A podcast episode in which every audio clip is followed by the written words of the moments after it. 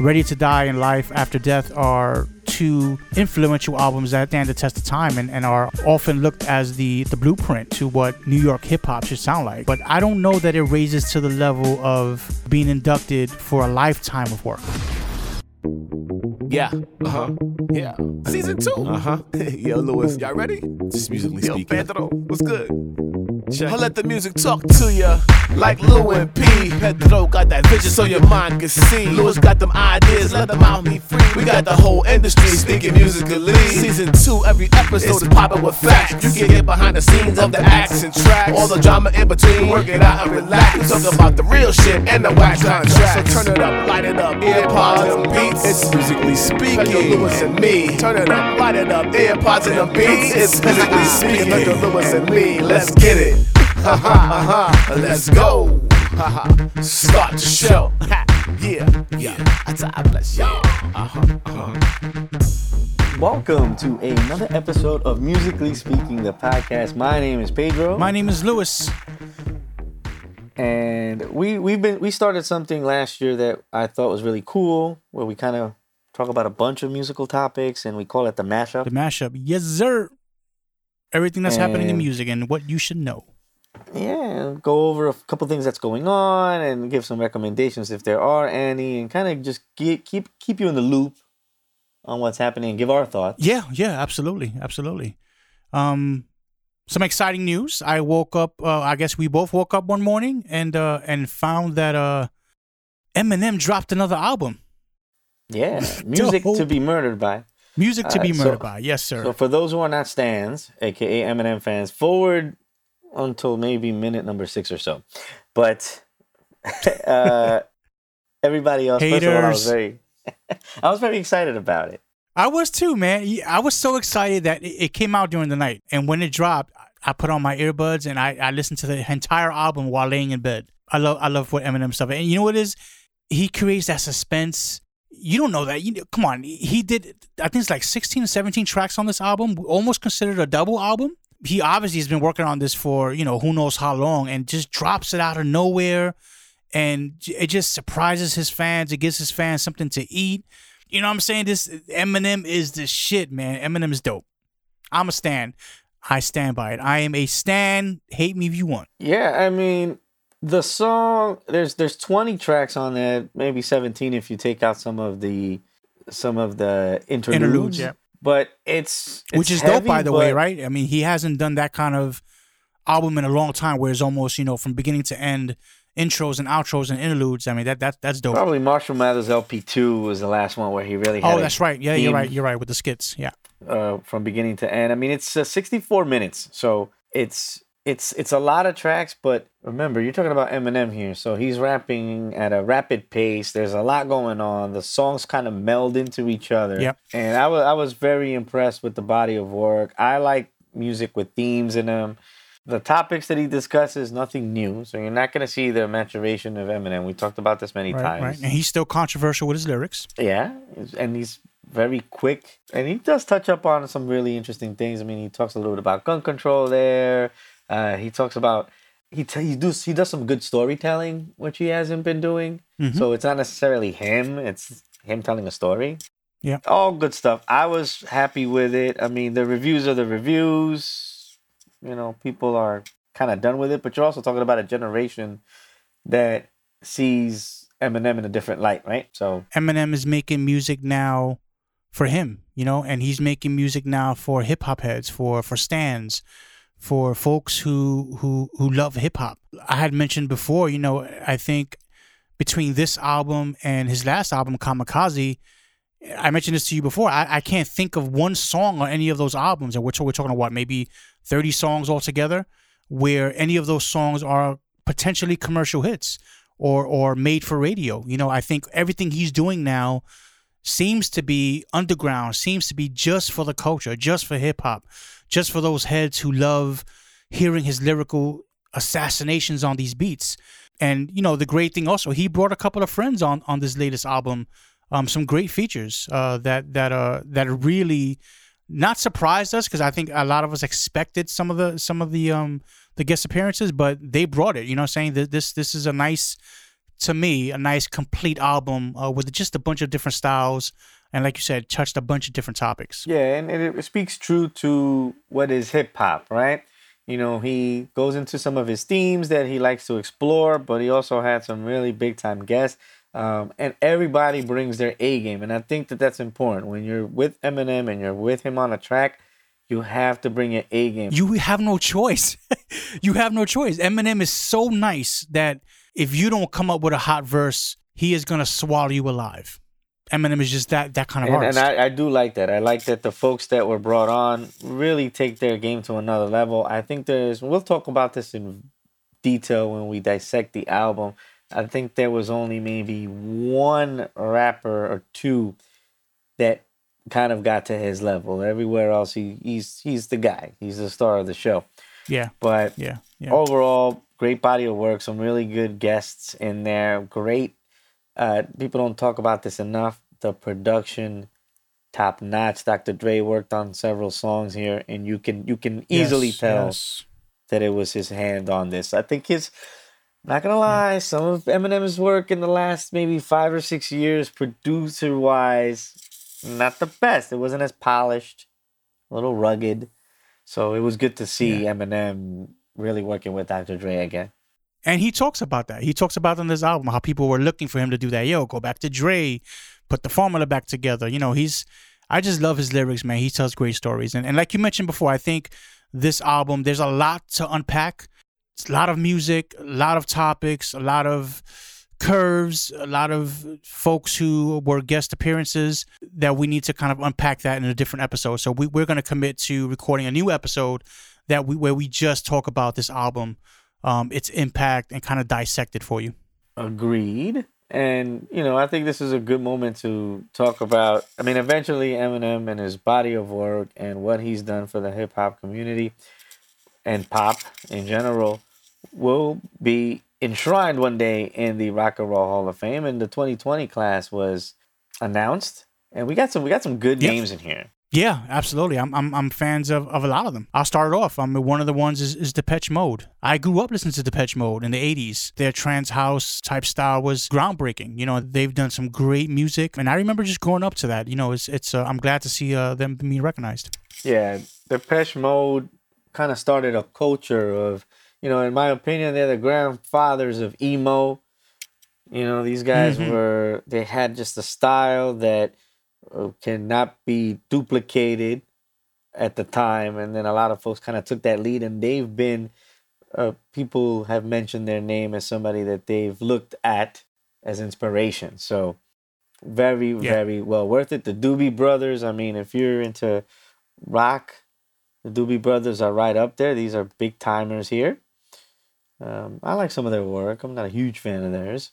I first came into contact with him during an episode of uh, Rerun. Uh, Rerun was Oh, okay. Yeah, good times. good. No, not good times. It wasn't good times. Uh, Uh, what's happening? What's happening? What's happening? yeah, it was an episode where I think uh, Rerun had brought a tape recorder to a Doobie Brothers concert, and he got busted recording the recording the the show. And they were guests, you know, they were guests on the show, and they busted him, and he got in trouble with his mom, or or with uh with Roger's mom. It, it was that's the only, only time I remember the Doo- Doobie Brothers. So that's my that's my official Doobie Brothers story. Well, I mean, I think that folks probably have heard the Doobie Brothers music before, especially if you're listening to like a classic rock station, but you don't know that that's what you were listening to. I mean, what a fool! What a fool believes. Yeah, exactly. Long train running. I mean, uh, you hear the names; they sound start sounding familiar. Listen to the music, rocking down the highway. I mean, these are staples of what classic rock is all about. So, congrats to them. Uh, a little more modern, Whitney Houston, Whitney Houston, yeah, posthumously. I, Uh, I almost thought she already had. She was already inducted. But yeah, that's that's a good that's a good one. Yeah, I mean, she had. Uh, she was unstoppable in the Yeah. '80s and '90s. Look, set aside all her you know drug issues and personal issues and and kind of you know the last years of her life. She had a huge impact in music. There is no one who can attack a Whitney song like Whitney Houston. I mean, Whitney. Even even one Super Bowl where she sang the national anthem that that that became a single. So imagine that she she is uh tremendous, man. She she's done some great, great, memorable work. You know, even in her movies, Waiting to Exhale, The Bodyguard. I mean, she's done some some some memorable stuff. Well deserved. Well deserved. Yeah, a wonderful career there, and uh, just uh, unfortunate uh, her private life, but you know, a lot of these musicians and, and folks who are just incredibly talented uh, have demons and issues Yeah. that uh, obviously we cannot uh, describe. We don't know. We don't live their life. Yeah, So, exactly. uh, Nine Inch Nails. All my progressive rock friends were losing their minds over that one. Uh, you know, they- they're big Yeah. and modern rock has a big influence on what you know nine inch nails was a big influence on them kudos to all those trent reznor i mean i listened to some of their stuff and my some of my friends are huge nine inch nails fans so kudos to them the notorious B.I.G. Yeah, that that's a big one. I mean that that's been uh, kind of invading my my timeline on Facebook and Instagram for the past couple of days. You know, talk about him being inducted. I have some opinions on that. I don't know. What do you think? Uh, personally, I think it's premature. I think that there are others who could be worthy of being in the Rock and Roll Hall of Fame right now that aren't, especially if you're talking about hip hop. To your point, you know, I think about well, who in hip hop who's who hasn't been inducted would probably be better suited. And first name that pops up in my head is LL Cool J. You know, I think he's he's had longevity in, in the industry. He's had you know ten albums plus. Uh, you know, I think he's had a bigger impact for the game of hip hop. You know, Notorious really's had two albums, be it though he's great albums, right? I think those are Ready to Die and Life After Death are two influential albums that that have have stand the test of time and, and are are often looked as the the blueprint to to what New York hip hop should sound like. Absolutely, but I don't know that it raises to the level of of being inducted for I a agree. lifetime of work. You know? I agree, and I think that that's uh, what's kind of has me a little bit torn on that one. And I know that even though folks in the hip hop community aren't going to go ahead and say that because the legacy, the legacy of Biggie is so huge Yeah, at this you know, point. Yeah.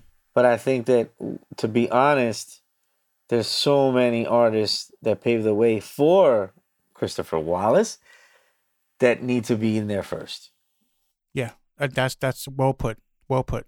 And, and I think you know I, I, what I don't want to see the Rock and Roll Hall of Famers get into is, you know, because of you know if someone passed away and they feel like this is a way of honoring their legacy. You know, I, I think we still need to look a little bit past that. You know, and and look at the body of work, look at the impact of that work over time. And I think those are the folks that that deserve it. You know, not to say that Notorious at some point would have not been considered. I, I don't know. You know what I'm saying? I don't I don't know that he's had enough work, although the work he's did he has put out has been impactful. But like you said, I think there's folks ahead of him who I think who, that uh, that's- who need to be honored first. That's kind of where we're at. We're, we're on the same page there. And like you said, I don't want the the Rock and Roll Hall of Fame to start getting, you know, doing this so they can get, you know, people to watch, you know, and, and create some Right. sort of buzz. So uh, that's that's what I'm trying, hoping that they avoid. So Yeah, agreed. And then the last inductee to the class of 2020 is a band named T Rex. I, I don't know too much about them. Um, I know they they are a rock and roll band, so I need to do a little more research. But do you know anything about T Rex? Yeah, I mean, I know enough. Uh, I Oh, was you're into, old, I was bro. into, I just listened to too much stuff. Uh, Tell me about it. But uh, I was introduced to T Rex actually through Quentin Tarantino. So I'm a big Quentin Tarantino fan. I love his Ah. movies Okay. and specifically his soundtracks. I mean, this guy, when it comes to music and moving a movie through music, we are kindred spirits. He Mm. just knows how to really, and he doesn't do it with, oh, I want to get new music. He does it through older music to push his movies along. And there was, Interesting. there's a particular movie called Death Proof, which is actually a lot of fun, and it's an homage to those uh, classic movies that have a lot of stuntmen in it, kind of wacky grindhouse type movies. And that soundtrack has a very popular song from T Rex called uh, Jeepster. Ah, okay. So that's how I was introduced to T Rex, and they're they've been. It's a band that's had many iterations. So they started as Tyrannosaurus Rex, then they became T Rex, and they've been around throughout the 60s and 70s, and even had a period where they were known in kind of like the disco circles. Yep. Signed to Casablanca Records. So they've had a a what I guess a very powerful moment, very short period of time. Mm, okay. And then we haven't heard much from them. But if you're in those kind of circles, in terms of if you were somebody that was uh, out and about in the 60s and 70s, if you were kind of in the teenage, young adult, you probably heard of T Rex. And I think they deserve it uh, just based on what they've been able to accomplish long term. Yeah. And what what they meant for the 60s and 70s decade. So Good stuff. Good stuff. The induction uh, ceremony is scheduled for May 2nd, 8 p.m. So we have, you know, a little ways away for the induction ceremony. Um, and that's always a big deal, too. I mean, they, they do a big show and have some performances. So looking forward to that. Yeah, I would love to see what they do for, for Biggie. I want to see what the tribute they do. Yeah, I mean they're gonna do something fun. It's gonna be uh first time broadcast live, so this is not gonna be a recorded show, which I think is cool. Yeah, for sure. Yeah, and uh, I've never been to the Rock and Roll Hall of Fame Museum in Cleveland. That is on my bucket list. Nice. Let me know. I'll go with you. Eventually, I'll make my. I might be there. I, I might have to go there two days. It's gonna be something that I'll be there all day. Um, I heard it's really cool. Lots of artifacts and things like that for those who have That's so cool. Yeah. Men- mentioning that, I'm looking forward to going to uh to uh Motown, Mm. Hitsville. Yeah. Hitsville, yeah. D- D- D- Detroit, are they in Detroit? Yes, sir. Yeah. Yes, they are in Detroit. Yeah. Very good. We got something else in the news, unfortunately. yeah, some sad news. Ozzy Osbourne. Yeah, Ozzy uh, revealed recently that he has been diagnosed with uh, Parkinson's disease, Wow. which uh, is uh, a big deal. You know that that's a disease that uh, attacks your nervous system, and eventually you'll have trouble controlling your your movements. Yeah. I I read the story about how he found out about it. So it was secret for a while because he was trying to figure out what he had. Uh, Yeah. He had a fall during a New Year's Eve show, 2018 New Year's Eve show, fell down, got hurt really bad, got surgery. And while they were doing all those tests, they discovered that he had Parkinson's. Wow. And at that point, he had to get surgery and get better, recover from the fall that he had. But then he had to go Yeah. and figure out, well, what do I do now? I have to take medication. I have to do these things. And um, I think the difference between somebody like Ozzy and somebody else who has Parkinson's, who might not have the funds,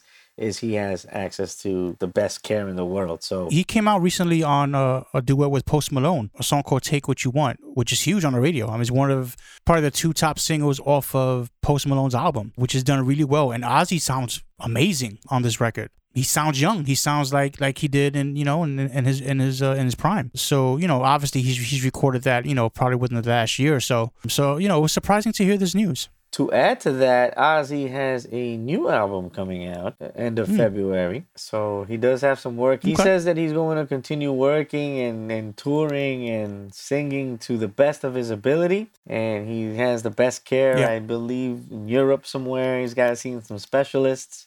So he is doing the best he can to carry on. But uh, Parkinson's is no joke. That's a big time No doubt.